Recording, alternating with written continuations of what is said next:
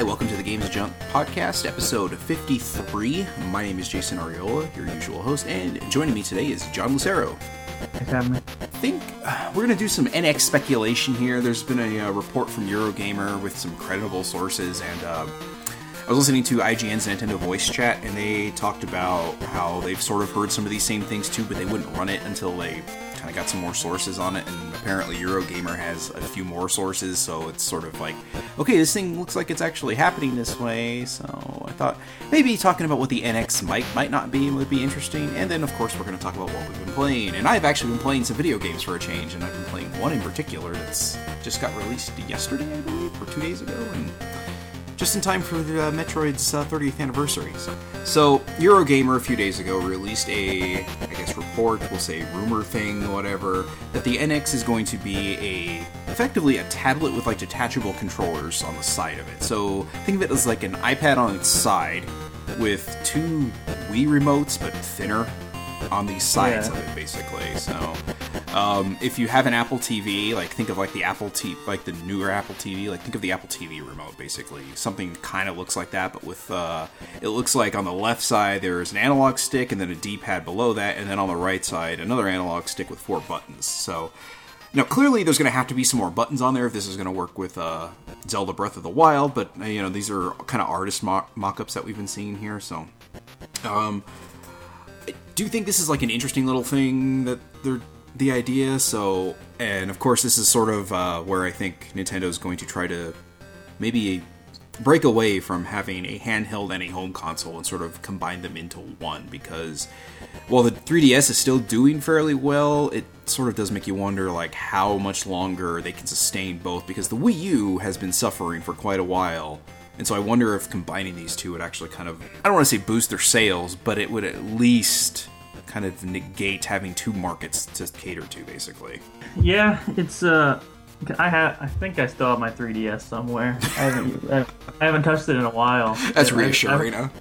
actually played my Vita more recently than I played my 3DS. Uh, I do plan on getting one. I think I'm gonna get a new one when I get Pokemon in November because I think I decided I'm finally I'm gonna get that. It would be pretty convenient to have it all in one console. And I'm I'm looking at the designs right now. So I guess you have you have a tablet and, that you could turn into a uh, like a, a handheld with these controllers on the side. Yeah. So I, I guess it would have um, iPad functionality too. If it, if it was to be a tablet, I'm sure it would have to have some sort of internet connecti- connectivity. So Well, yeah. Well, my- thing is like I'm thinking that the as far as like the tablet thing goes, it's maybe just the screen.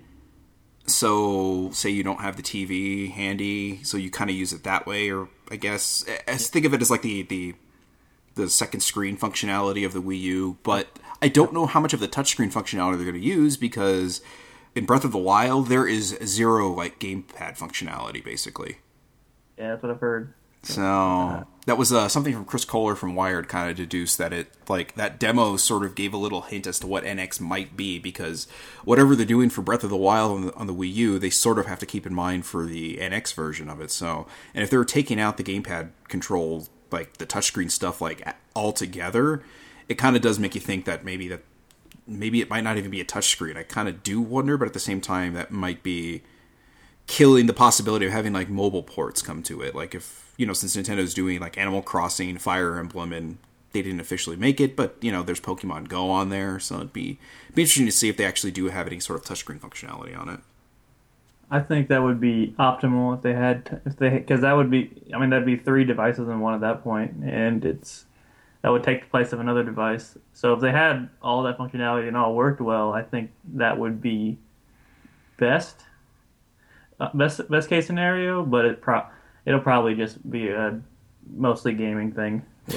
Yeah, because if you remember, like the Vita does have um, like Netflix and a few other things that you can do on there. But I mean, when hell, the 3DS has Netflix. But I mean, you know, how often are you going to be inclined to watch Netflix on your 3DS or your Vita? You know, Yeah, it's. I mean, the 3DS is more about screen quality, and uh, and the Vita is just. I have a iPad. I don't need. To, I don't need to use my Vita if I have to. If I uh, if I need to watch something. yeah, yeah, I'm right this- there with you. This, if this were like an iPad, then that would be a different. That'd probably be a different story. Well, and see, my, my thing is, is like with the Wii U gamepad, like, I don't know if you've ever seen one of those things in person, but the screen quality on that thing is not great. And Nintendo's sort Yeah. of history of not going to the top tier of technology, I I doubt this thing would probably be even like iPad Air level screen quality. So it's like, eh, I don't, I don't know if I'd ever want to actually use it when I still have an iPad as you know for functionality. Total, that's totally fair. Yeah, Nintendo's never been on the cutting edge of really. Well, I guess, uh, at least, um, like fidelity, they've never been on the cutting edge of anything. Yeah, So creativeness, yes. As far as yeah, like you said, like technology goes, eh, they've always sort of held back a little, I suppose. But it's always been more of, uh, I guess, like keeping it entry level as far as uh, Yeah. like price goes. So the cheaper materials they use, the cheaper they can make it to sell. So and they they did say the NX is not going to be sold at a loss. They will be making a profit on each one. So it does give a little hope that the technology that they're packing in there is a little newer. But at the same time, you know, it's as we've not just we, but like everyone has joked before, the Wii was literally just two GameCubes duct taped together, basically, as far as horsepower goes, and it was barely even that because the Dolphin emulator can emulate Wii games as well as the GameCube games. So it's like, eh, how far off are we from this thing? So there's no real confirmation on this thing. This is all against kind of speculation and you know he said she said from Eurogamer, but you know that's uh, I think it's eight four play that does like industry sources basically. So it does seem like they're going with like a physical media type thing. Um, Eurogamer has uh, cleverly put a Game Boy cartridge that's green mocked up with a uh, Zelda Breath of the Wild logo on it. I when they say cartridges, I'm assuming that they mean a like a Vita cartridge or a 3DS cartridge type thing, not a literal Game Boy cartridge like a like physical kind of hard lumped piece of plastic with a sticker on it basically. Nintendo's always been always been weird about what they put their games into. Like even the, back in the 64 when they stuck with cartridges, and then the GameCube with mini discs. and uh, so it'll probably be something weird, whatever it is. Yeah, I'm imagining. I don't know though. At the same time, I do wonder, like, to keep the cost down on this, if they're going to finally ditch the propri- or the uh, you know propriet. I can't say that word. Jesus, I am I'm stumbling here. Um, just a little hot in this recording room. Um, the thing where basically it's like Sony's mini disc or the Blu-ray, you know, basically where they own the medium or whatever. I I wonder if Yeah. they're going to finally break away from that, so it's a little cheaper to, to produce them. This way, they're not quite having to eat as much of the cost, and they can kind of pass that on to the consumer, hopefully, because like we said, the NX is going to be sold at a profit for them, which will be a nice change of pace for them since you know like the Wii U and the 3DS I think have been losses for quite a while. Well, at least the 3DS. I think since they did that price drop like a few months after it mm-hmm. came out, it's been a loss basically, but you know, the typical 3DS owner does own enough games to kind of make up the difference I think in cost. So, Yeah, I mean, myself, I think I have like 25 or 30 just like actual physical games, never mind all the digital shit I've purchased over the years. So, and plus I've bought, I don't know, seven, eight 3DSs. So, who knows? Yeah, I'm, I, I, kind of make up ground for some people, I'm sure. yeah. It's uh, I'm probably about half of that when it comes to my 3DS, and then half my Vita. So Yeah, I mean, I can see. I can see my physical Vita stuff from here, and it's maybe twelve. I think I own, so it's not too much. I, you know, I have more digitally, but like the 3DS stuff, I used to feel a little bit more inclined to buy physically, just because I liked the cartridges and I liked the manuals. But since manuals have been kind of going away, I feel kind of less and less inclined to do so. So I buy a lot of digital stuff now. Mostly, it's kind of, kind of got gotten away from physical copies of things. Yeah, it might just be like my age group too. Like I still feel compelled to get like if it's something I really want, I want the physical thing, but if it's something like I was passive like kind of passively curious about and it's on sale, I will just pick it up digitally. I don't I'm not really that big of a like hoarder when it comes to that, even though my like 2000 plus video game collection would probably say otherwise, but uh, digital games have made my uh, spontaneous buying more uh, more common thing, just because it's so easy to do. Yeah, I I've I've pulled the trigger on a lot of games, and I was like going through my Xbox 360's uh, like I have a 500 gig hard drive in there, and I was like going through there yesterday trying to find something to play, and I'm like, when did I buy this? What? God, it's like I didn't even remember buying some of this shit. I'm just like, I don't even know why I would have bought this. Like, I, I own Duke or uh, Duke Nukem Forever, and I think I got it for like five dollars or seven dollars digitally, and I'm like, why did I buy that? I'm probably never going to play that. Yeah. It's just Yeah, I was going through things. mine yesterday, and I found the. I rem- I've forgotten I bought like the Metro Redux collection, which was like both Metro games. Yeah, I've and I because I played them on 360 before that, but I have them on PS4 now, and I totally forgot I did that. So, if it uh, makes you feel any better, I bought it on the PS4, and then once I've I've kind of like transitioned to my Xbox One, sort of being my main console, um, just because I it's easier to you know I, we've talked about this before with the hard drive space because I've got two two two terabyte hard drives hooked up to it, so I have four and a half terabytes available on that. So I kind of just use that as my main thing. But so then I bought the uh, I bought the Xbox One version for about two dollars more than what I or like two dollars a a loss basically from what I sold my PS4 version for. So it's kind of it's a weird thing like seeing my Xbox One collection kind of steadily growing that way and my PS4 collection really not moving much, but it's I don't know. It is what it is. It's not like a preference one way or the other. I like what PlayStation does a little bit better, but just storage capacity wise, the Xbox One is is kind of just a better thing for me. So okay. but anyway, back on the NX. Um, so the other thing too, it's running on a uh, a Tegra chip, which uh, Nvidia makes, which I, I'm not really that familiar with. It seems to not really be that powerful, kind of from what I've seen, but at least hopefully enough that it's a bump up from the Wii U because I mean the Wii U isn't a bad looking thing when games are optimized for it. Like Mario Kart 8 is a beautiful looking game, but when you put up ports of say like Mass Effect 3 or which one was it? Um Arkham City, Arkham I think. Yeah. Arkham City. And you compare those like the 360 and the uh, uh, PS3, it doesn't really seem like that much of a bump up, even though it was technically the a generation above them when you get right down to it. So it's a little, Yeah. I don't want to say worrisome, but it's a little worrisome in that sense. Yeah, I, I I want their console to be up to par, but I'm I don't. They haven't. They have not proven that they were willing to do that for the for the past few generations. So I'm not holding my breath. Yeah. So the other thing is too. Now this is kind of where I'm. I'm a little.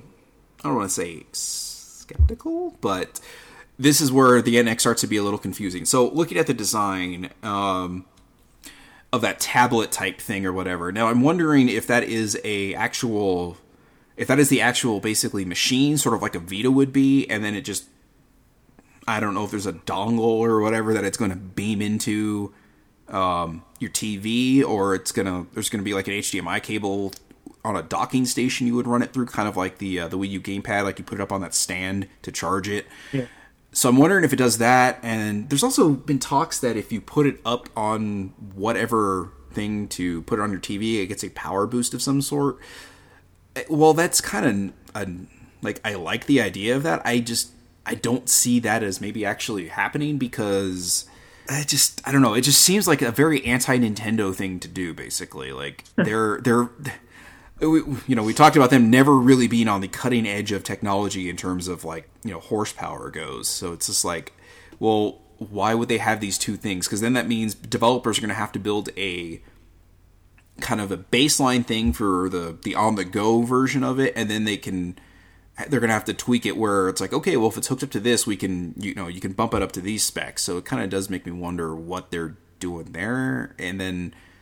Like I said, that's kind of why I'm a little like eh, I don't think we're gonna see that. I don't I don't know if that's actually gonna be a real feature or not. But I mean, it's a nice little pie in the sky thing to hope for, but I don't see it as too realistic of a wish. I, I I feel like we have to find out about this thing pre within the next few months, right? It's coming out next year, so Yeah, I mean, we're talking about seven months from now. So there's, I don't know why I kept hearing like September that they're going to start talking about it a little more. I mean, it's there's hoping because in September it's only six months away, basically. I mean, is that is that TGS? Is, that September? you know, I Or think it that- might be. Let me see. Uh, let's see. Yep, middle of September. Okay. So September 15th through the 18th. So maybe we'll see it, even though Nintendo's kind of never been a big uh, supporter Yeah. of TGS. They've always kind of done their own thing there, and I don't even know if they were at the last TGS. So Eh, but yeah, so I, I'd imagine we have to see something soon, but I guess it's Nintendo's card to play, and they can kind of do whatever they want with it. So who knows? But I do like the idea of having the you know having the same system, you know, having the same system as far as like horsepower goes on the go, but at the same time that does kind of cripple it for the home version because you also have to th- consider the battery power life. I mean, if you get a Vita and a Vita gets say depending on you know brightness settings and everything, you know, three to five hours of gameplay. If you're running an NX like that, and you know you're you've got something like Zelda, that thing probably uh, you know if it's gonna have the substantial like amount of horsepower, it is gonna have to have a like really heavy duty battery, or that battery is gonna last a couple of hours, basically. because Zelda, Zelda looks like a huge game, at least for a Zelda game. But it's uh, and I'm looking at I'm like looking at the the tablet, and I don't know what where they're gonna put that that battery power at. If this is the actual design, Yeah. With this mock-up, um, I think we've described it enough, but in case we haven't, it's a tablet, and then the two controller things looks like they attach on the side of the tablet. So if you've got the uh, if you've got the uh, the tablet portion of it sitting in landscape mode, you can put it, you know, the two controllers go on the side of it that way. So I'm wondering if maybe there's like a connector port on both sides or something like that. Then that's how the controller actually like reacts with the tablet type thing or the screen, whatever you want to call it. And so maybe that leaves up a little room to add in extra batteries or whatever they need to do, or a bigger battery. So because I mean, like the iMacs and or not the iMacs, but like the uh, the the MacBooks, like they have like these like kind of just series of batteries like all placed next to each other, basically. So I'm wondering if they're going to do something similar to that. uh, yeah, the design looks like a really thin Wii U. Like the like it just like uh, like the uh, handheld part of the Wii U, just a really thin version of that. Yeah, yeah. And from you know, and some people have said like, well, these con- this controller might feel a little chintzy if it's like that. But I'm like, I'm thinking like that controller might be. We don't know how actually thick the, and uh, it, of course this is a this is a mock-up, so who knows how thick this thing actually is. But I'm thinking like if you have this and maybe it attaches or the controllers like attached to each other in some way, this way it's like one big controller. It might actually be about the thickness of like a Super Nintendo. I mean, that would or a Super Nintendo controller. I mean, that would seem like a reasonable thickness for the or for the tablet and everything. Whereas like the Wii U gamepad is like I feel the gamepad controller just isn't a good controller. It's a big, heavy, clunky thing, and its battery is uh, again very quickly you know sapped down. So I mean, if the gamepad for the uh, you know the Wii U is sort of any indication for it, it, it does leave me to worry a little bit about the NX's uh, portability life. I guess it's Yeah. I don't know. It, it's I, I want to say Nintendo will have this figured out, but then there's also the idea of okay, well, if it's also going to have like different versions of like these games, is there going to are you going to have to have a data plan of some sort? It, it there's so many like lingering questions about this thing that I think that this little Eurogamer thing has led to like even you know even more questions as to far as like well what the hell is going to happen with this thing so I'm gonna be optimistic because I want to play Zelda and I want Zelda to be good and I want this console to be worth the money that it's gonna take to play Zelda. But it's uh, oh yeah you don't own a Wii U do you I don't. I don't know you. I Yeah. I have played. I played through all of 3D World, Mario's 3D World at a friend's house. We played through it together, yeah uh, and I didn't think the controller was too bad. I I enjoyed playing that. Yeah, it's Mario's always going to be good on whatever console they put it on, whatever Nintendo console it is, because they they don't let Mario be bad. uh, They let Mario be mediocre, but you know, never bad yeah, at least. nothing. They, they let yeah, but never like a bad game, just an okay game at the at worst. Yeah, yeah, yeah. I think uh, I think like Lost Levels can be considered a uh, not a bad game, but an okay game at best. And um, what was it? Yeah, you know, I'm not really a big fan of those uh, the new Super Mario Brothers games, honestly. Well, they're they're all right. Uh, two is uh was is okay. It's it's like the worst one, but it the, out of the two, but it's good. It's Yeah. all right. Um, Yeah, 'cause I'm- I don't really like don't really like Sunshine that much. It's all right, but uh, uh, you know, that's one of those. Oh, go ahead. I was gonna say just between 64 and Galaxy, it kind of sticks out.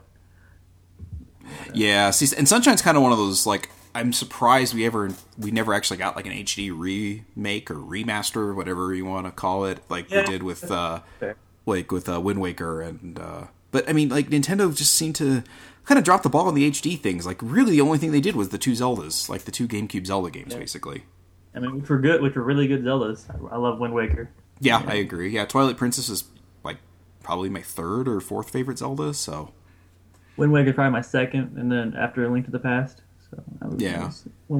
Well, we agree on the uh, on the best Zelda anyway. So Yeah. clearly, a Link to the Past. So yeah, obviously. although every single, Oh, well, not every single, but just about every Zelda after that has just been a expanded version of a Link to the Past. But I Yeah, exactly. yeah. The, new one, the new one does look like it's trying some things though, so that's that's exciting. Yeah, yeah, it, it does seem to actually be a little bit more in tune with like what the original Legend of Zelda was, which was a little bit more open world, I suppose, or Or- a, a, a not a clear direction of what you're supposed to be doing. So Yeah, I do like that it's going back to this like these roots that Zelda was in only one iteration. Like, and sort of that's one thing that bothers me with like how people say like, "Oh, this isn't Zelda. Zelda's supposed to be like a big exploration game." It did that for one game.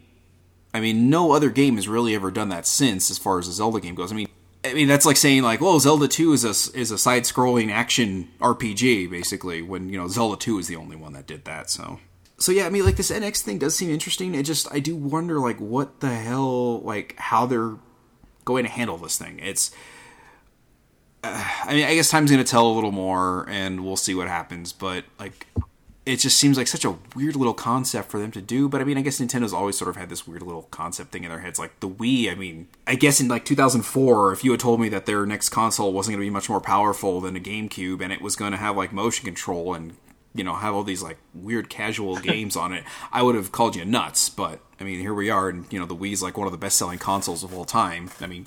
Game attach rate's Yeah. not not nearly as high, but you know, yeah. And the the best selling game of all time, I think it's Wii Sports, or would be Wii Sports, right? yeah. Wii. Wii Sports or or maybe it was uh, that Wii Play. I think because that Wii Play Yeah. came with uh, with a remote when the remotes were extremely scarce, and the only way you could Yeah. get a remote most of the time was through that. Like eh, I don't know. I mean, Nintendo always has kind of done this weird thing. Like if you had told like, again, if you told me that the next DS was going to be you know basically the same thing but with a 3D slider would have been like no surely Nintendo wouldn't do something that's silly and trite and yet here we are and the 3DS is definitely more successful than the Wii U. Like I would have thought the Wii U would have been a bigger success than it was. It's like oh great an HD system that you know can play Nintendo games and can actually play Wii games. I mean surely this thing's going to do well. And uh, yeah so I mean I've, I've Nintendo's always sort of did that not really zigged when everyone else was zagging. They sort of like you know, did, did a spin move and then climbed over a 35 foot wall for whatever reason that they didn't need to go. You know, they could have gone left or right, but instead they chose to go over a 35 foot wall to make things difficult on themselves. The Wii U has been a, we can just say failure. I mean, you know, people that will defend, Oh, you know, it's been- it's been an abject failure. Yeah. yeah, absolutely. Yeah, and I mean, you know, people who talk shit about how bad the Xbox One is doing, and the Xbox One has been on the market a year and a half less and has sold more than the Wii U. So it's like, okay, maybe we stop talking shit about Microsoft so much. I mean, you know, Yeah. it's like, yeah, you got a console that's, you know, when you get right down to it, is the exact same thing as the PlayStation 4 and has outsold the Xbox or has outsold the Wii U, like you know, hands down already. It's like, okay, well, you know, maybe maybe the Xbox One isn't the abject failure of this generation. It is just the Wii U. So. Oh, Anyway. the Wii, the Wii will be forgotten. So Yeah, I, I don't know about forgotten. I mean, the GameCube is still kind of fondly remembered, but if I don't know, I, maybe maybe maybe with time it will come back and like you're like, oh yeah, I remember the Wii U. That was a weird thing that they did, but I, I liked what the the few things that were on there, and then you kind of think of it, and maybe it won't be like the uh, the Nintendo 64 where you kind of sit there and like, oh, you had to force yourself to enjoy this, like you had to kid yourself that the Nintendo 64 had a bunch of good games on it. When you go back to it, and you're like, there's like three or four things on here worth playing. Cool. So.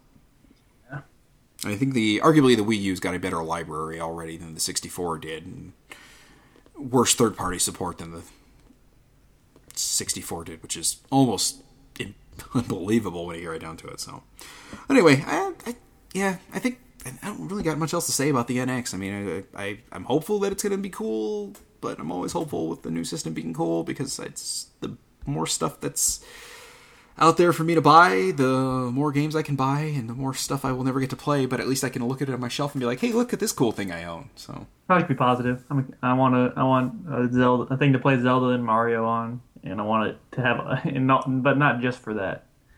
I want it to be like worth the money. yeah, yeah. I mean, that's that's basically what the Wii U is. It's like, oh, if you want to play Mario and Zelda, and then I think I brought it up before, but this is the only Nintendo console that hasn't had its own exclusive Zelda game outside of the Virtual Boy. But you know, whatever. Um, you know, this is the only one that's never had its own exclusive Zelda game. So it's like, eh, this is kind of weird, weird, weird ground Yeah. we're covering here. So I mean, the the I mean, the Wii only had one too, I guess, but you know, and it was not a great one. In my opinion, probably out of the Nintendo made ones, the worst out of all of them. But This, uh, QuakeCon was this week, so there was some stuff they showed there. Uh, they showed the new, they showed the new Quake, obviously, and uh, I don't. It definitely looks like Quake, which is probably the best compliment you can give it for a new Quake.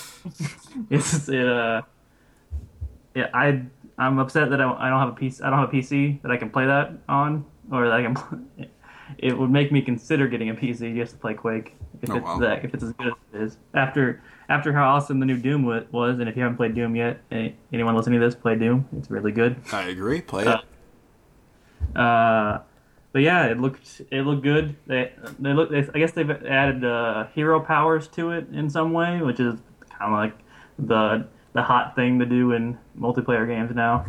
But uh, Yeah, everybody trying to be uh, Overwatch, basically. yeah, and, uh, uh, it's got rocket jumps. It's got midair railgun shots. It's Quake. Uh, and they also showed Prey, uh, game, some gameplay, some actual gameplay from it. Uh, that game looks interesting. It's coming out. It's coming out next year, and I'm looking forward to that. I like. Uh, it's got uh, psychological horror looks like going on, and some interesting alien design. If, if they're aliens, I'm guessing they're aliens. Could be I- demons. I I was gonna say that's, That's probably. I was gonna say that's probably a safe Yeah. bet. Yeah, it's aliens or demons. It's one of those two. so uh, It's always one of those two. So yeah, I think they showed some more Dishonored 2 stuff. I didn't look at that because I'm not su- super interested interested in that game. But if you're interested in that, they I think a new trailer is out now, so you can watch that. Uh, and I think that's all the big Quake news, all the big QuakeCon stuff. yeah, I, I read a couple articles about the Prey thing, and like it actually kind of has my interest a little bit more now. It's it's definitely seeming a little bit more at my alley than I was. Well, I mean, you know, even even the initial kind of reveal, it looked pretty cool. So I'm just like, yeah, I think I might actually play this version of Prey and enjoy it. So it's one of those I think I'm definitely gonna pick up, but but definitely not at launch. I, I will wait for it to go on sale, which in this day and age means about two weeks after it comes out. So Yeah, Doom was like thirty or forty bucks recently, I think, and it, that it, that was a good deal for Yep. that game. yeah, Oh, they also released some multiplayer content for Doom this week. I didn't check it out. For those of you playing Doom multiplayer, there is there's or- or there's there there's more Doom multiplayer. Yeah, yeah. So, Yeah, for those of you who are playing Doom multiplayer, you probably already know because you are a very small group of people. So I can't. And- Yeah, that that that that does. I don't know. My personal opinion. It just seemed like a one. I, I was fine with it being a single player experience. So oh, yeah, it's it's worth the money just a single player. The, the campaign's decently got a decent decent length to it, and it's it's pitch perfect for a shooter.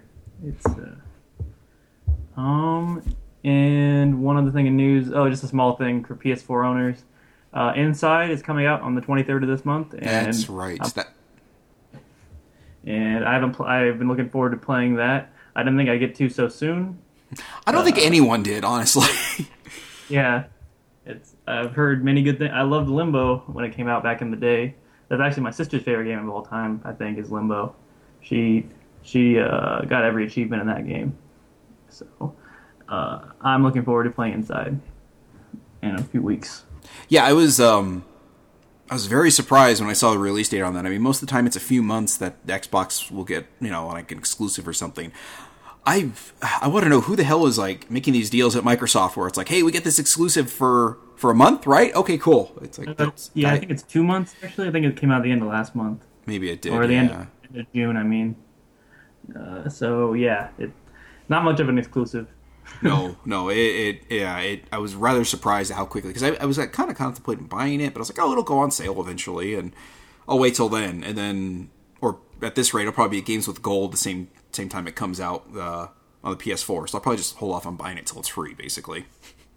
Yeah. Because it seems like it seems like every time I buy something, then it's like next month it's games or it's games with gold or PlayStation Plus games. It's like I'm just gonna maybe slow down on my yeah my spending habits there with those, especially as I'm running out of time. So, um, anyway, anything else you wanted to cover in the news? I think that's I think that's it. Uh, yeah, I think that's all the interesting stuff from this past week I can think of. Great. Well, let's take a quick break and then we'll come back and we'll talk about what we've been playing.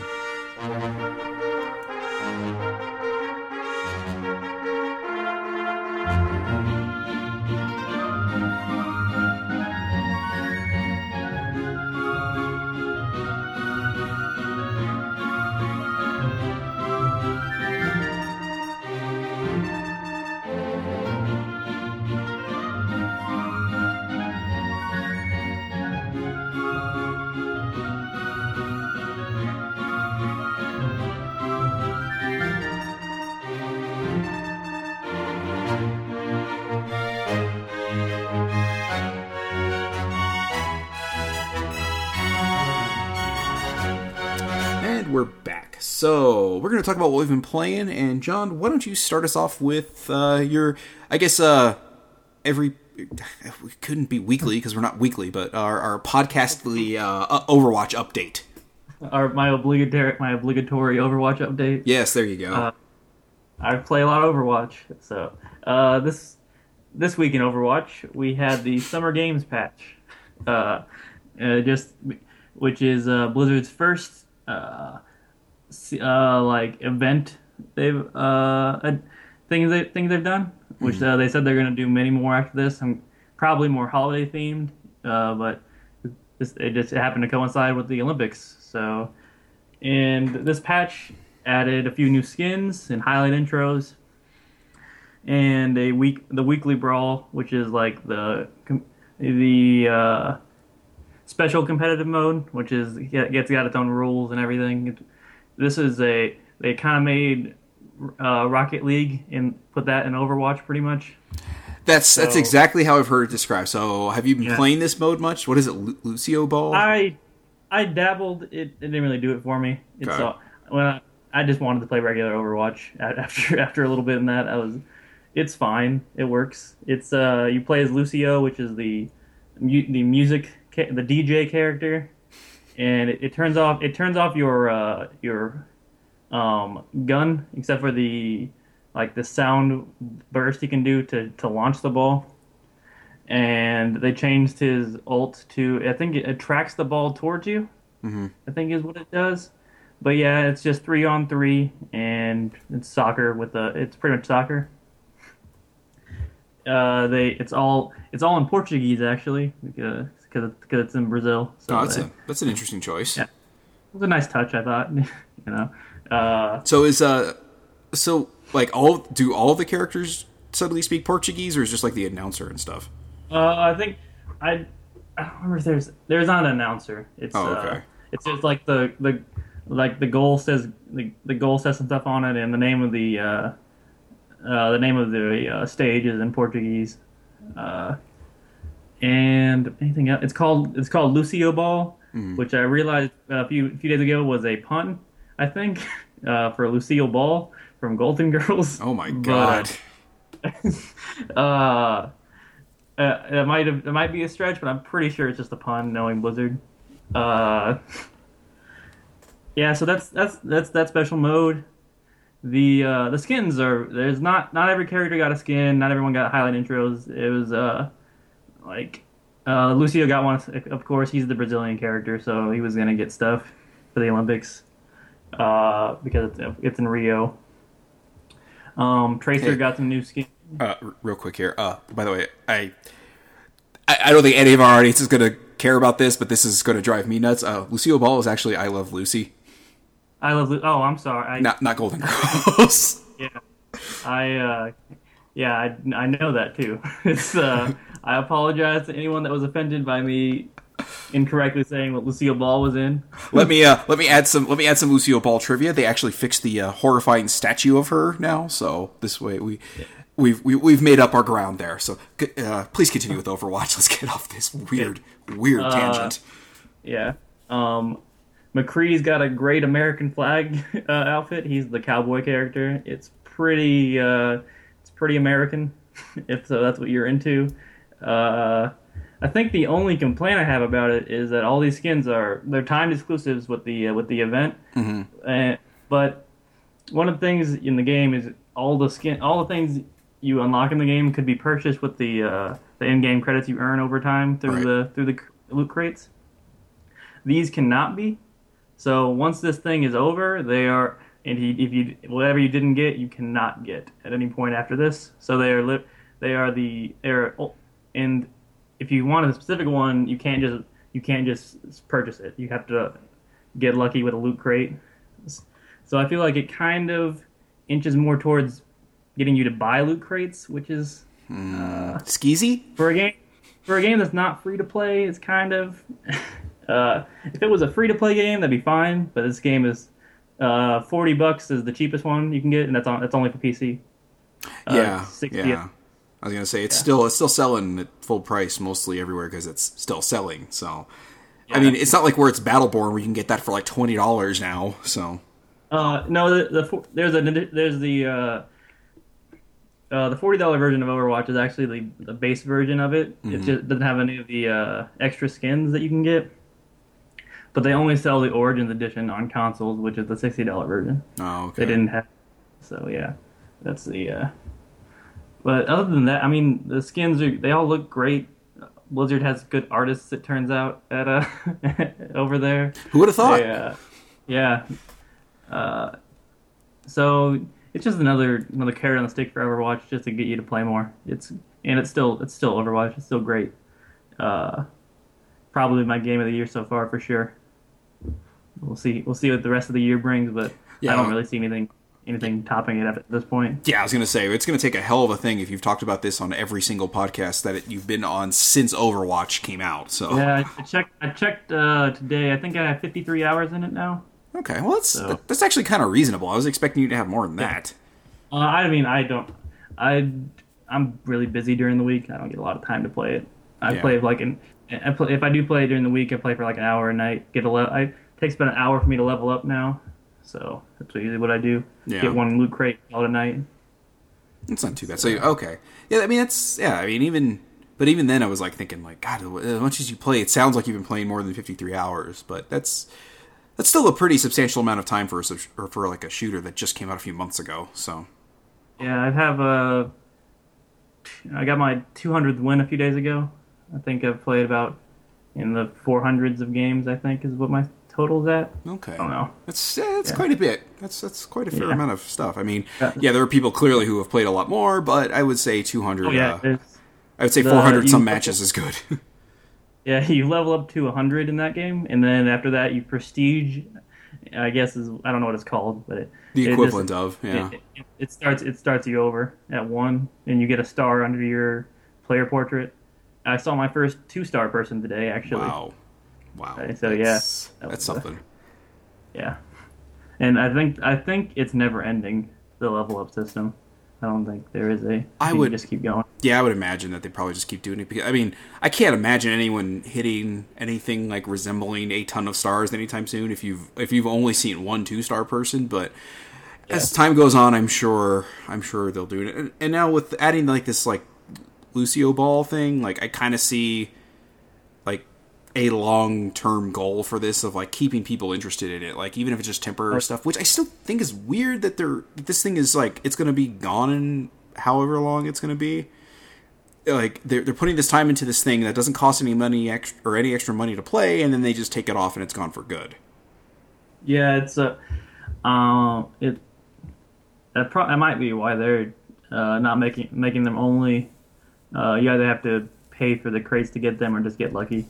So yeah maybe that's it i mean that, it, it does seem i mean blizzard does kind of I, I think they've probably made their money back on this thing already i mean just the i mean the penetration of this thing is substantial like i uh, I think Anthony and I are the only two people that I know that aren't playing Overwatch in one like way, shape, or form. So You should try it. It's really good. You Uh, know? And, eh, I've got I've got enough games that I that I'm never gonna get to play. so yeah, it's that, that's kind of one of those that was like, eh, maybe if it's like twenty bucks, maybe I'll pick it up. But I, by then, I'm gonna be like so overpowered by anything, and it's just like it's not even worth it for me.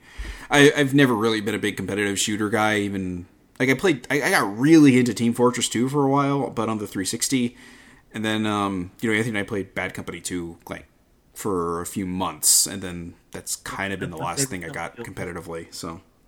the only one I really like is Bad Company 2, I think. Out of the ones I've played. Uh, and this is just better Team Fortress 2. So, Yeah. Yeah, I just I don't have the free time that I used to when because I was just working Yeah. then. I didn't have any kids, so it was yeah. I don't quite have that much time. Uh, so anyway, um, one I've, I've I've got two games I'm going to talk about, but I'm just going to talk about one here, and then we'll get on to your uh, your second game. But I started playing Vandal Hearts for the PS1, which, um, for those of you unfamiliar with, which is probably a good chunk of people, it is a strategy RPG series that Konami put out, and it's surprisingly graphic. It actually is rated M, which is kind of odd. okay. So you have like these like, you know, like sprite based, uh, you know, characters who, when you kill them, they like go up in a like a geyser of blood, basically. And I'm not exaggerating when I say geyser. I mean, if you look at it proportionately, it goes up to, like say each character is like six feet tall. It goes up to about 18 feet in the air and 18 feet off into the side. It's it's a little ridiculous. um, overall it's a pretty I, I would say it's a pretty simple strategy RPG. There's not a whole lot of depth to it. The story's fairly dark. I mean, in the early, I, I'm not really spoiling anything because it's a, like a you know 20 year old game at this point. But um, like the first real story beat, you kind of go into it, and it's basically this. Mm, I guess the army that there's two sections of like people that are policing the city that you live in. It's the army and the police, and you're in the police. And this army basically comes and just like kills these rioters like wholesale. Like they just go in and slaughter them. And even though they're like you know surrendering, and so you you freak out about it and don't like it, and you end up going on this quest about it. Basically, it's it's a little it's it's a little hokey, I suppose, but you know it's it's an RPG from the mid '90s. So I mean, what do you expect? Well, yeah, it's what, it's what you get. Um, some of the things I found with it that are a little irritating that I just realized I can turn off like uh, about an hour into playing it um, is like there's this wonky camera thing. It, it's it's called the dynamic camera, and so it will like spin the camera around trying to be like I guess cinematic when you're attacking and, and the enemies are attacking you. It's it's really obnoxious, and I can see people with like motion sickness actually getting bothered by this because even I was kind of like, oh, this is kind of bugging my head a little bit here." So, and yeah, so I was kind of glad I could turn that off. Um, dialogue actually isn't too bad considering the era it's coming from. I mean, you know, this is the same era of Konami that you know produced Symphony of the Night, and we all know how Oh, wonderful. Class and dialogue. Oh yeah, I- we all know how wonderful that dialogue is in there. So uh, you know, yeah. So I, I, I'm surprised at how like well together this uh, story actually is. Oh yeah, and you know, Suikoden 2's uh, yeah, its localization was a disaster too, and to the point where there's some people that it's just like these char- like you go and talk to them and like characters just pop up. It's not even letters. It's just these oddball characters. You're like, "Oh, okay, what are you you talking or cursing or what is this supposed to be? Oh, I see. You just didn't actually bother doing this line of dialogue here. Okay, so so yeah, it, it, it's a we'll say above average uh, strategy RPG. I, I actually do kind of want to see this one through because it's one of those like I'm kind of a big strategy RPG guy, and this is one that I've always kind of wanted to get to that I just never have, and uh, the miracles of emulation have are allowing me to play it on a on my big TV without it looking hideous. So, see, it's a big problem with like a PS running a PS1 game on a PS3. Even if you Yeah. put it on there, it still looks pretty terrible. Whereas if you play it on an emulator, you can kind of polish it up so it'll look pretty good when you're running it on a bigger screen. So, that's kind of the nice way of actually doing that. But anyway, um, yeah, it's okay game, and I, I wouldn't Does say rush play- out and buy it. Uh, does it play like tactics, like Final Fantasy Tactics, or how does is it that um, or like Tactics Ogre or anything like that? What Yeah. it play? it's it's basically I would I would call it basically a uh, very similar to Final Fantasy Tactics and Tactics Ogre. Maybe it plays a little bit more uh, like Shining Force. Uh, basically, your group takes a turn, and then the enemy group takes a turn, so it's not character speed driven. Basically, So it's it's like uh, XCOMish in that in that sense. Yeah, It's, uh, yeah, yeah. There you go. Yeah, each, each like yeah, you take a turn, the enemy takes a turn. So you, you set up your whole squad, and then the enemy moves their squad, and so you kind of have to plan ahead a little bit more. You can't really think Yeah. about each character's strengths too much, which is one of those things that like I, as soon as they did that in Tactics Ogre, I was like, oh, good, there's something we never need to go back to again. But unfortunately, a lot of a lot of strategy RPGs still do that to this day, and I don't like it, but whatever. So um, there's some special skills and stuff like that, but it's it, it's a pretty it's pretty standard fare as far as like strategy RPGs go. If if you have the opportunity to pick that up or play Tactics Ogre or Final Fantasy Tactics, I, and you've never played any of them, I would I would say Tactics Ogre or Final Fantasy Tactics yeah. in order I, of uh, preference for me. But Yeah, I've uh, I played a little ogre, but uh, I really like Tactics. I think it's a great game. Uh, so yeah, I recommend those two. all right, so moving on from that, uh, John, why don't you why don't you tell me about Rebel Galaxy a little bit? A game which is free on uh, PlayStation Plus right now. Yeah, Rebel Galaxy. It is a game where you are a pretty much a space trucker. Okay. you are It is. It's got. Uh, Are there you- are there are there uh, spaceport lizards instead of lot Yes, there lizards? Oh, interesting. Okay. There are aliens. There are. It's uh. So you, you the the story is your your aunt, your I think your famous aunt is uh she dis- she's she go, she disappears in this in this far off galaxy, but and she leaves you her, uh, a ship called the Rasputin and you want to go find out what happened to her. And then the game starts, and you're and you're piloting your ship, which I thought was a little uh, a little surprising. It kind of you kind of right into it, and you dock, you dock at a space station. You talk to this alien guy, and he tells you about uh he he'll he'll tell you some information if you do a job for him, and then you're you're off in your flight and you're traveling through space. Uh, you can uh, there are three types. There are three speeds. There's your set like uh, this traveling speed. You can go with. You can set between four different levels. Uh, there is a sublight speed, which uh, when you are far, far enough away from certain objects will start, and then eventually you can hit warp speed to travel uh, distances that really uh, faster. Okay. And so you, you go off on this mission, you go through some asteroid fields, and whenever, you're in warp speed, it's if like certain objects uh, become get too close to you, it throws you out of warp speed, and you have to like navigate your way around them and whatnot. Okay. Uh, and then it gets to it gets to combat, and if you've played Assassin's Creed Black Flag, it is pretty much that. It is that ship combat. Uh, it's very very na- It's not like your classic when you think of like Star like dog space dogfights. It's very much deliberate. Like you are like broadside cannons, and then you have some turrets on top that you can switch to for a little more uh, uh, rapid fire. Well, these are uh, slightly bigger ships, right? So it's kind of like a Yeah. not quite capital ship, basically, but kind of like a like Yeah. a middle class ship. a space freighter, I guess, would be your ship. Okay. And then there are like other battleships. There are there are smaller enemy like dog dogfighting ships that fly around you, but you are uh, always in a larger ship. Okay. And you pick up your cargo and you you bring it back to him, and uh, yeah, and then it just kind of throws you. It throws you into the rest of the game. It's pretty open ended from there. You can fly around, just space trucking, pretty much trying to figure out what happened to your aunt.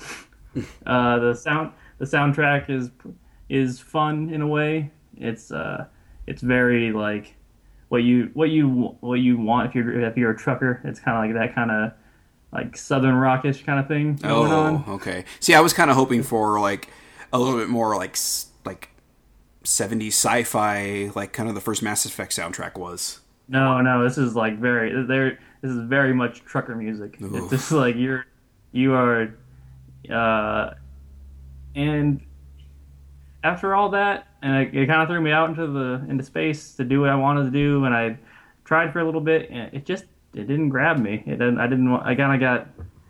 Yeah, you you can die. Pr- you can you can get swarmed pretty quick because you're pretty under early on, and if you and they can they can throw you back pretty far if you haven't been saving. But uh, yeah, it's the loop just it didn't grab me. I don't know. It's it's it, there's something there, and I know it. Uh, I've heard of people that liked it, and I've seen people that enjoy it and that are playing it. But it's just not for it's not for me. I don't think it's free this month, so it's definitely worth giving a shot. Yeah, or at least I adding it to your library to give it a shot at some Yeah. point. It was kind of one of those that uh, I, like I've always been like kind of curious about. Just like I've always kind of liked the idea of like you know the mid-sized class like space fights or whatever, but Yeah. I I don't know like it, it's something always kept me from pulling the trigger on it, and maybe just because like I never really got a good grasp of what the thing was. I mean, yeah, I, you know, we live in a day and age where you can just go watch it on Twitch or you know YouTube or whatever. I just I I rarely do that for whatever reason. So, um, I'm kind of glad it didn't since it's free now, so I don't I didn't have to buy it. So it it sounds like it's something I it it's it's either gonna be sink or swim with me. It seems like it's either gonna like I'm gonna kind of invest like whole hog into this thing, or I am just gonna be like okay, off my hard drive and goodbye forever. Yeah, there's. I mean, there's definitely there's like a. It seemed like a decently deep uh, upgrading system for your ship, like from weapons and shields, and then buying bigger ships to fly, to pilot too. Mhm. Uh, so if uh, there's definitely those hooks in there, but like the base game, I, and I am a huge fan of Black Flag. I, one of my, I loved I loved sailing in that game, but it, the combat in this game, I don't. It just didn't feel as good as it does in Black Flag. Doesn't feel as it as uh as uh, exciting as it was in Black Flag to do shit. I don't know if you ever played it, but the ship battles are pretty pretty awesome, and uh, doing pirate stuff in that game is pretty great. Trucking stuff is not as is not as fun. Yeah, I was gonna Uh, say I don't. I, I don't. There, there's no, uh, you know, truckers versus ninjas or arguments. Yeah. So yeah, like, uh, and it's it seems to be a sizable game. Like I didn't I didn't get to I didn't really explore a lot of it, but uh, there's different uh, sectors and solar systems I guess you can go to. And so I didn't and I didn't leave the one I was in. Uh, I I probably played for like an hour or so, maybe a little more. So maybe maybe I didn't give it enough time, but I think I know what it is, and I think I'm going to. Uh, I think. Uh, yeah, I think I'm done with it. Okay, that's fair enough. I, I, I don't blame you. A lot of these, kind of the, you know, the games with gold and the PlayStation Plus stuff. It, it, you n- almost never getting like big blockbuster hits with these things. Yeah, uh, I mean, we got uh, Rocket League, and that became sort of a runaway success. yeah, Rocket League was huge. Yeah, I I still have never dipped my toes in a Rocket League, but and it's yeah to my really? de- never- detriment. Nope. When it was, do you own it? Like, I mean, because when it was free, did Yeah, you get it? yep, it's on there. Yeah. it's it's in my Okay. library. So I played A- while, but that was, that's a great game. as are uh, hundred and something other PlayStation Four games that are in my in my library that I just haven't gotten around to playing. So it, it, yeah, if if you knew my habit, you know, if if games were digital like from you know the onset of when I started playing, I can't even imagine of like what my library would look like now because you know I at some point I you know you, you have to be you know constrained on what you own physically, but then with those digital shit, I'm just like I'll, I'll go nuts, and it's kind of horrifying to look at. I mean, my physical stuff is crazy as it is. I mean, I own like I don't know 70 Xbox 360 games physically. I mean, that's that seems that seems excessive. So Yeah, that's but fun. yeah, I yeah I can't even. Yeah, I'm I'm, I'm just glad that yeah there's there's no actual physical space taken up on the, on this digital library because my PS4 one would have overwhelmed me already. I think so. I think I Yeah, it's, uh, have. I think digitally I have like two hundred and something things on my Xbox 360. You know, it's Xbox Live Arcade games and everything. But you know, I, I not that early of an adopter, but you know, I got it about six months after launch. So you know, I've had it for at this point a decade now. So it's not too unreasonable, I suppose. Yeah, Says the says the few thousand dollars in my wallet that I'm lacking over the over all that, but whatever. Yeah, uh, this one's free though, so it's technically yeah, give it a shot. Give it a shot if uh, if space trucking sounds like your thing. Um, no uh, no speed habit required. Thankfully, you can just probably pause it and just move on if you're getting tired and sleepy. You, yeah, you, you can do that while you're playing. When we're, we don't judge here. But uh, I, I certainly don't condone that habits, thank you, but don't. Uh, I I'm recommending against doing any sort of uh, any sort of uh, drugs while you're playing this game. But if if you're gonna do it, I can't stop you. So who knows? Maybe you'll actually get a better experience, John. Maybe that's what you've been lacking playing this game. maybe Maybe maybe speed is what I Yeah, need to enjoy yeah, Galaxy. yeah, shoot up a little bit, and maybe maybe this thing will be a little bit more your thing. I don't know. Seems like a weird Yeah. thing to develop a ha- like a habit like that for that could potentially kill you. But hey, I mean, it, you know, gaming is life, as they say. yeah, yeah, definitely. Yeah, and in that in that case, it be gaming is also death, but whatever. So, uh, so Rebel Galaxy kind of a big uh big shrug for you, effectively. Yeah, it was kind. Of, I'd say it was a disappointment for sure. From uh, I was, it's, I had the same thing as you did, where I was, I kind of always want, always wanted to try it, because I'd heard th- good things about it. Yeah, it just, but yeah, it's give it a shot, but it wasn't for me. Yeah, yeah. It's you know that's it's sort of one of those things where I, like those types of games. Like I always like I hate not giving things a shot because I bought Mass Effect when it first came out. Didn't play it until a few months, maybe about three months before Mass Effect Two came out, and I literally like got all I think it's like twelve hundred and fifty or eleven hundred whatever achievement points are. Like I played through it like three or four times in the course of those few months. Just like oh my Yeah. god, I love this game. Holy god, why has this been sitting on my shelf for like three years? Yeah, the first time I played Mass Effect, uh, I hadn't, I didn't know about its horrible like checkpoint system or lack thereof. yeah, So, it, so and when it threw me back to an incredible, like a way further than I wanted it to, I just kind of stopped. And it, a few months later, I picked it back up and restarted. And I'm glad I did because that's my favorite, one of my favorite series of all time. You know, I don't even know if I got off the Citadel the first time I played it. I was like, eh, I don't know if this is for I me. got to the the ref, the refugee planet, the planet with the uh, what's it, the plant that you have to kill on it. Yeah, I think it. I forget what it's called, uh, but it's.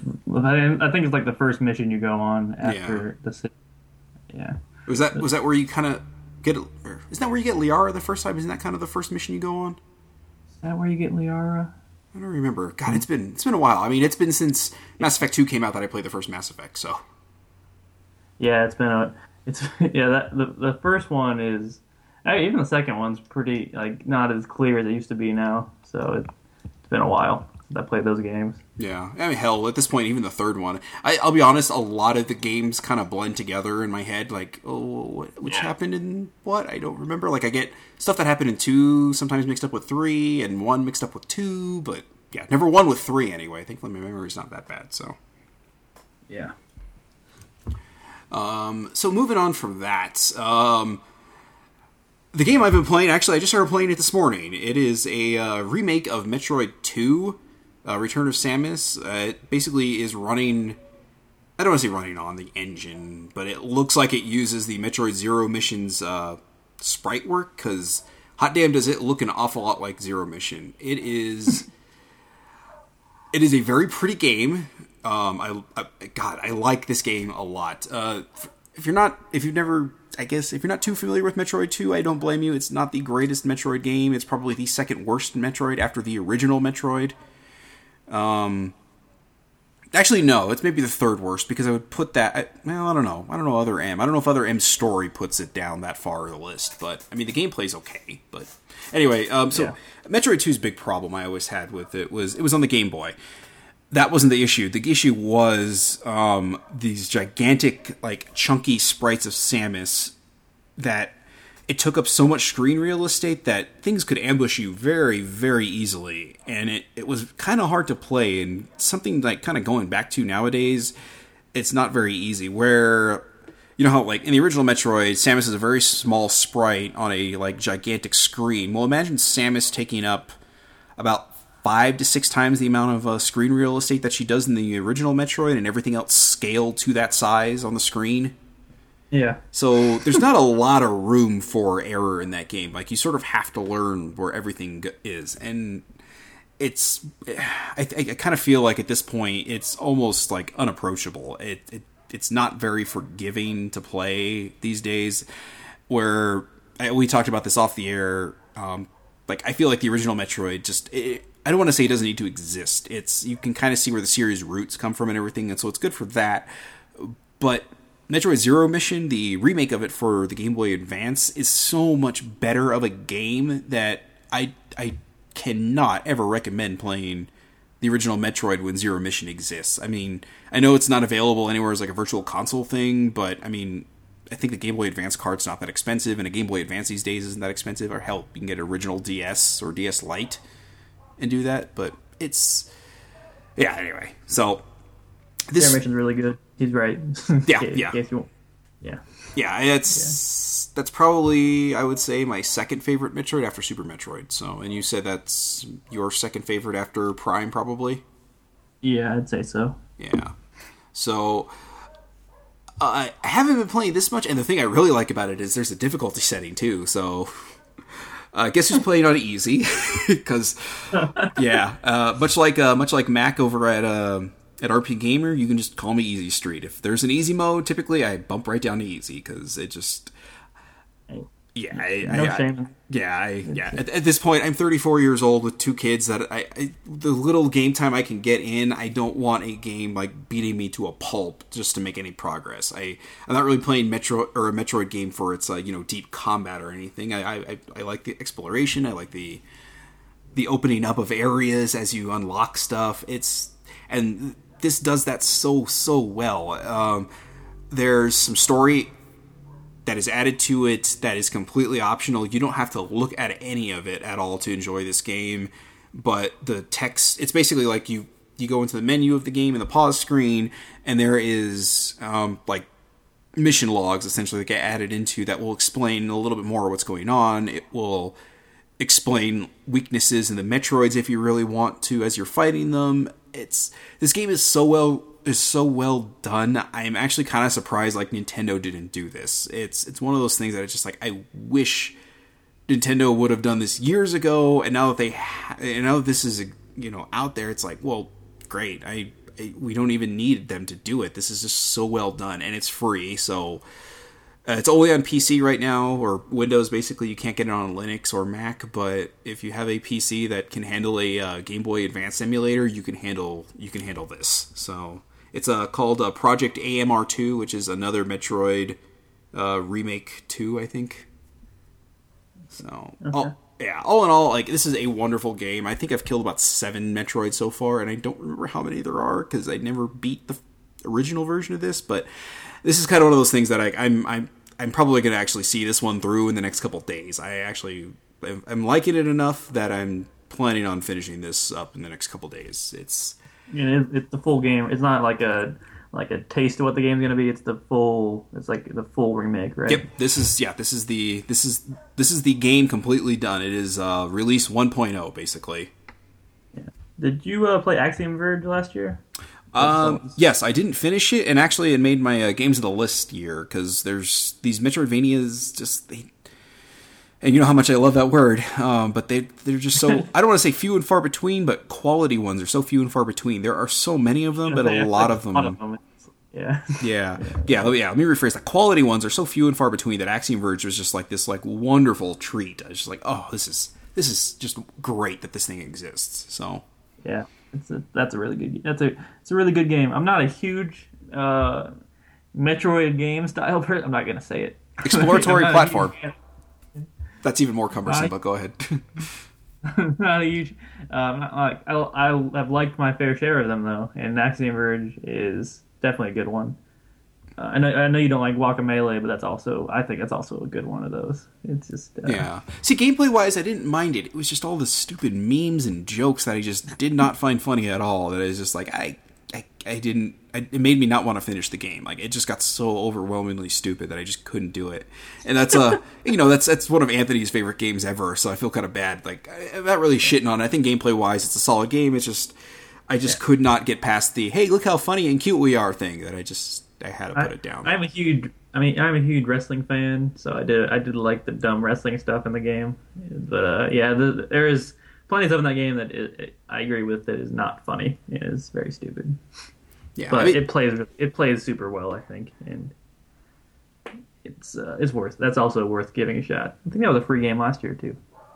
I think it's been a free game on every platform at some point. Yeah. So Yeah, yeah, it's on it's it's on everything. yeah, I mean, I'm sure Steam gave away a copy at some point too. I mean, it just, I, th- I think there's like f- what three different versions of it now at this point. There's that super. I mean, there's the original, and then I think there's some like weird. Super Turbo, I think Tur- Super Turbo Champ. I think it did a Capcom thing. It was like yeah, Super Turbo Champ. yeah, uh, that, that, that was another thing. As soon as I saw that naming convention, I'm like, okay, that's like Capcom can get away with it because they invented that. But it's like, okay, let's not do this. I mean, Capcom even had a little fun with or poking them, or you know, like poking fun at themselves, I guess, with uh, Dead Rising Three.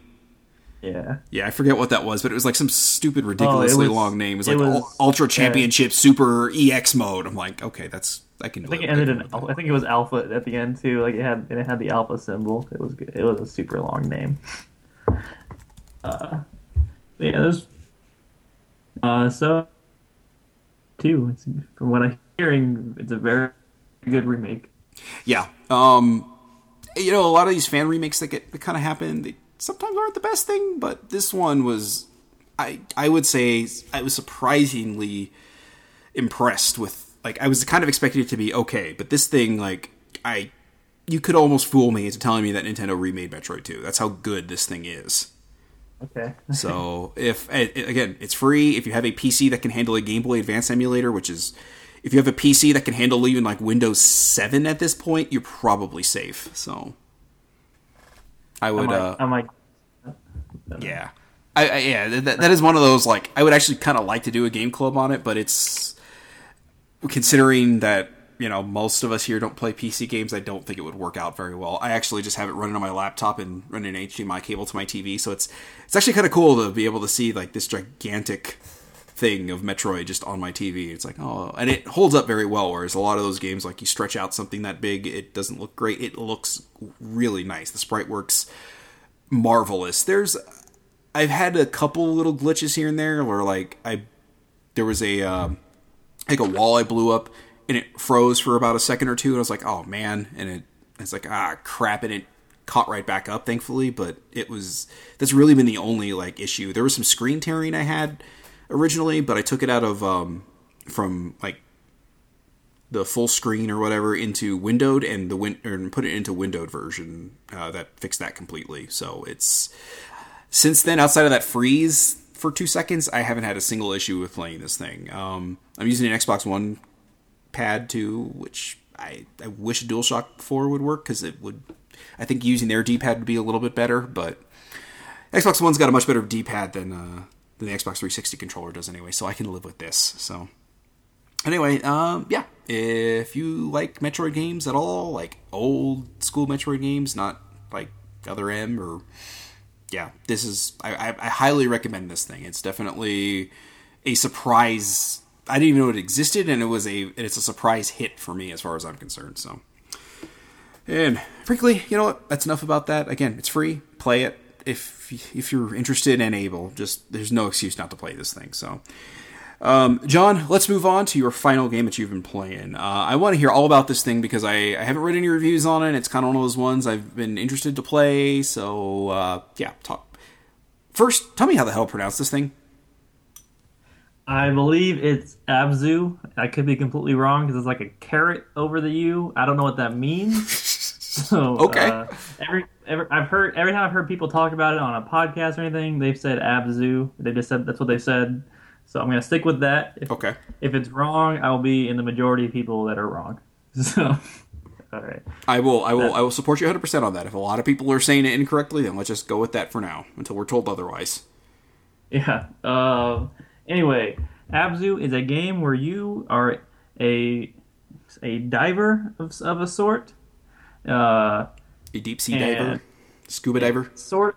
You're like a, a, thing. You're not quite. You're not a human. You're something. You but you can infinite. You can infinitely dive underwater. There's no breathing. There's no, there's no oxygen system or anything. It's just you can dive for as long as you want. You uh, and you can breach the water, but uh, that's, that really doesn't play too much into the gameplay. It's just a fun thing you can do.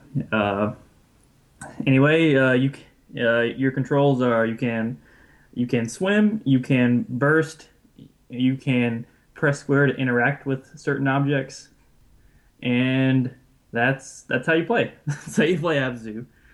Uh, the first thing you'll notice when you play Abzu is how gorgeous that this game is. It looks really, really good.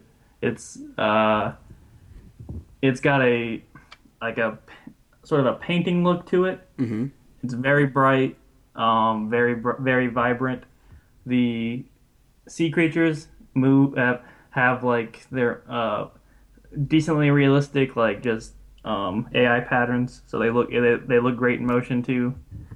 You can and um, speaking of motion, you can grab on to most most of the larger fish and and just hold on to them while they swim around all over the place, and you can can control them a little bit Yeah. and that's just that's just a fun thing you can do. Uh, you can, and there are statues you can find, uh, and you can meditate. You can meditate on these statues, and meditation is just you can you can just sit there. You can switch between the different fish in the in the environment around you, and just follow them around, and just sit there and just look, pretty much just look at you're just looking at the game pretty much, and it and how and I know that maybe it doesn't sound exciting, but it's the game is very relaxing. Like it really is. It's So it's- just a really So it's nice kind of like one of those like journey type things where there's not it's not really a stressful thing. No, yeah, it's very much like a journey underwater kind of thing. Okay. Uh, that game company did not make this. I believe it's Giant, the Giant Squid is the name of the company that made this, and I can't, I don't know if they've done anything before. This might be their first game, Hmm. but uh, Giant Um, squid. God, it sounds familiar, but maybe I'm Yeah, imagining things. I could be wrong. I don't. I can't think of anything they've done before this. Uh, the soundtrack is it's orchestral and it is be it's beautiful. It sounds great. Uh, well, let me let me give you a little uh, maybe nod as to why that is. Um, the same guy who did uh, the Journey soundtrack did this soundtrack too. Yes. Yes. he- Austin uh, Wintory? actually, the yeah the uh, I believe the art the art director of Journey is the creative is the creative lead on this game if Oh, I remember correctly. A a lot of that uh, I believe uh, quite a few of that game company people are at Giant Squid now. Okay. So- and yes, this is their first project. I'm on their I'm on their official website right now. So Yes. So the they've actually kind of described their game as Journey Underwater. So it's not it's not even a stretch to call it that. It's Okay. very much that. Yeah. Um, so The- let me let me ask you, as far as a Journey goes, how did you how did you fall on that? Did you did you enjoy Journey? I did, I, I did enjoy Journey. I like if a game Journey also looks great, and I think if you play it in a single sitting, which I recommend you do with Abzu also. And Abzu is about two hours. Okay. very short. But uh, I think if you it's that's the best way to play both those games. It has the um I'm not gonna say it like it like changed my life emotionally or anything, but I think Journey is a very very cool experience to have, and Abzu is the same. The narrative the the narrative like Journey I think it's more abstract than Journey was is is, is even. It's Oh. got some Wow, that's pretty actually- abstract. got some it's got some 2001 a space odyssey in, in- inspiration i think from what i Ugh, from what Yeah. Okay. Well, But, uh, well, at least we know it's uh, two hours long and not two hours too long, like a Space Odyssey is. But yeah, yeah uh 2001 a space odyssey is quite a movie if uh, it's a movie, all right. yeah it's definitely a movie That is uh, a that is a universal descriptor for that. Is it, it? It is a movie. Yeah, I, I don't mean to say to uh, say that as a bad thing for this game. It's because because it's an interactive experience and you it's not it, it doesn't have the like the headiness of 2001: A Space Odyssey. It's it's not as it's not really up its own ass with its with its story and Yeah. like its me, its meanings and stuff. It's it's more just about just swimming. I feel like that's the best the best part about this game is just swimming underwater if you like deep, if you're a fan of like deep sea, if you watch Planet Earth and your favorite episode is like the deep sea and the ocean episodes, then you should you owe it to yourself to play to to play this game. It's it's definitely I think it's probably the best. I could pretty safely say it's probably the best diving game ever made. I don't think there's much competition there.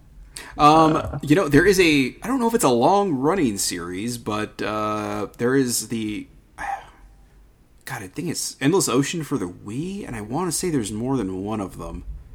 I know about Endless Ocean, and this is got some similarities to that, but it it looks a lot better. It doesn't. It, it, it obviously is not going for realism. It it's but it, it it looks very good, and everything pops, everything moves really well. Mm-hmm. Yeah, yeah. It's I'm I didn't think I'd want to play it again, but I kind of started playing it again last night actually, hmm. and uh, yeah, I just kind of just kind of felt like swimming around again, and it's yeah, it's it's hard. It's, a hard thing about it is it's it's two hours long and it's twenty dollars. I think it might be on a, a, small sale right now because of the the summer games thing they do with the, they pick four games or whatever. Yeah. Uh, I think it might it might have just been pre-order sale, but I don't remember. Anyway, it it's more like how you what you value in a game. If you if you need your games, you if twenty bucks is uh, doesn't sound too much right now for a two-hour experience. It didn't for me, but it's kind of a it's uh, it's up to the individual really. I don't I yeah values values not as in uh, like the price is never as important to me as, as the uh, as the experience. Yeah. I, I yeah, that's yeah. you know I was just thinking too like there was another series like I remember like but I mean it's totally different it's more about collecting like sea animals and everything or not collecting them but like so much as cataloging them I suppose but it was I think it's ever or not Everblue I want to say, yeah, Everblue for the PlayStation One. I, I, for some reason, that thing just popped in my head, and I remember doing that, and I never got my head around like what the hell I was supposed to be doing in that game. So, yeah. So, but this is, it, I don't want to say narrative, but there's some sort of like story, like there's a beginning point and then an end point to it. Yeah, it's got a, it, it's, yeah, it's definitely there's a beginning and there's an end. It's it's a linear path. Okay. The it's got like small, the, the areas you're in are kind of, uh, like small little sand not not sandboxes. You can't really do anything in them, but there's small areas to swim around in. But there is a set path you're going on, and there is a definitive endpoint, and there is a credit. There are credits. So there are credits to be rolled. Yes. Okay. Uh, I. Uh, if you really, if you do want to understand, there there is some lore to be to be um, deciphered uh, through like paintings on the walls and stuff. Mm-hmm. If you do want to understand the story to it, that uh, from what I've seen playing it playing it through again, it's easy. There there is stuff. It makes more sense if you play through it again, with, when you when, with the understanding of how it ends. Uh, it goes. It does. It does go some uh, interesting places. At least visually, maybe not narrative. Maybe it's not like the most cr- the craziest narrative in the world, but at least visually, it does. It does go to a lot of cool places. Okay. That are, yeah. It's it's got some sci-fi in it for sure. This thing, it kind of does make me like I, I kind of want to see it more than actually like play it. I guess if that makes any sense. Like I don't really care so much about the story of this, but it just seems like kind of cool. Like, all not always, but like I like the idea of being able to go out and like scuba dive or whatever and do it in like video game form and just let me kind of explore. But you know, up until like this generation, we really haven't had the horsepower to kind of do that realistically yeah. enough that I think it would be fun. So this yeah. probably wouldn't scratch that itch then just because it's not I guess it's not really what I was looking for in that sense, but so if I if I want a scuba diving driven uh, journey game, this is kind of the way to go then, right? Yeah, that yeah, my only game in town for that though. Yeah, def- definitely. But I think there is some value, and if you just want if you just want to see everything, if you don't want to see some underwater stuff, I think this game can scratch that itch for you. Okay. Maybe not quite to the level of just like cataloging everything, but it does have uh, quite a quite a variety of sea life, and it has everything. Everything is named, mm-hmm. and uh, uh, and there are there are some pretty pretty cool moments. Nothing. It's not. I don't know if it's anything. It's gonna make like your moment of the year list on any, any uh, or anything. But it's just like they're just cool and yeah. As as a fan of underwater stuff and just like the the ocean in general, I quite liked this game. Cool. Okay. So yeah, for me, it sounds like it's something I'll probably wait till it's maybe like ten bucks or something. It's Yeah. It seems like it would scratch the itch a little bit, but twenty dollars might be a little steep for it not being exactly what I would want. Um, and granted, I you know I haven't played really much of anything as far as this genre goes, but also because this genre isn't very well represented for probably Yeah. obvious reasons. Because yeah, but this seems like a nice little mix, and for a little bit cheaper of an entry point, that it seems like something that I would dump in or you know kind of jump into just to check out. So Uh, how did you feel about Journey and and like where do you fall? The the first time I played it, I was I really was positive on it, and then I the more I kind of like got back to it, I kind of I tried it again, and I just it didn't.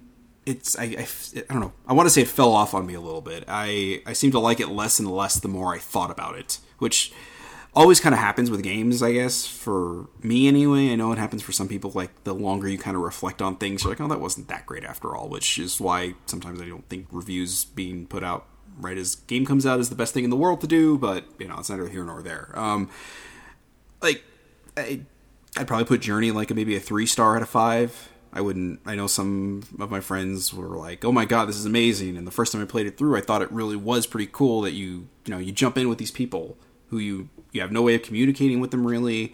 I know that was an interesting thing to do, but once like the novelty of it kind of wore off, and then you go through it a second time, it's like there isn't as much here as I was kind of hoping, you know? Yeah, it's uh I would more towards like a four out of five. I don't think it's like a perfect game, but I think for my personal experience, it was, a, and I'd go the same with Abzu. I think I get, I'd go towards a four. Okay. Uh, mo- mostly just because uh, I I've been I just been thinking about it. I've been thinking about it a lot since I played it. Just some of just like no no no crazy. Just like a few of the moments, just a few of the cool things in there. It's uh yeah, I rec- I I recommend Abzu for sure. Yeah, and that's that's always a good thing for like I guess kind of telling if you're going to enjoy a game or not, or if you've enjoyed a game or not. Is if you find yourself thinking about it without like actively trying to think about it, like after you've experienced it. So I think that's probably probably a good way to gauge that it was a pretty solid little thing for you anyway. Yeah, it'll. And it's in a in a game in a year full of great games that I've played. It it still it still stuck out. So it's yeah, uh, it's good. Yeah, I mean, if it took away from Overwatch, that's that's a pretty impressive feat, right? Yeah. Two hours of my Overwatch time went went to that game. You and, could uh, be at fifty. regret You could be at fifty-five hours right now instead of fifty-three. it. I could I could could be at- racking up those loot boxes. Yeah, and, exactly. uh, See, you could have gotten those those things for that Lu- Lucio ball thing or whatever. Instead, I played with some fish for a couple hours. See? I, and I and it was great. It was great. Yeah, yeah. If it's take if it's taking you away from getting loot crates in Overwatch, and you don't feel that you would have rather gotten those loot crates, probably a good indication that the game's at least pretty solid. So. yeah, yeah.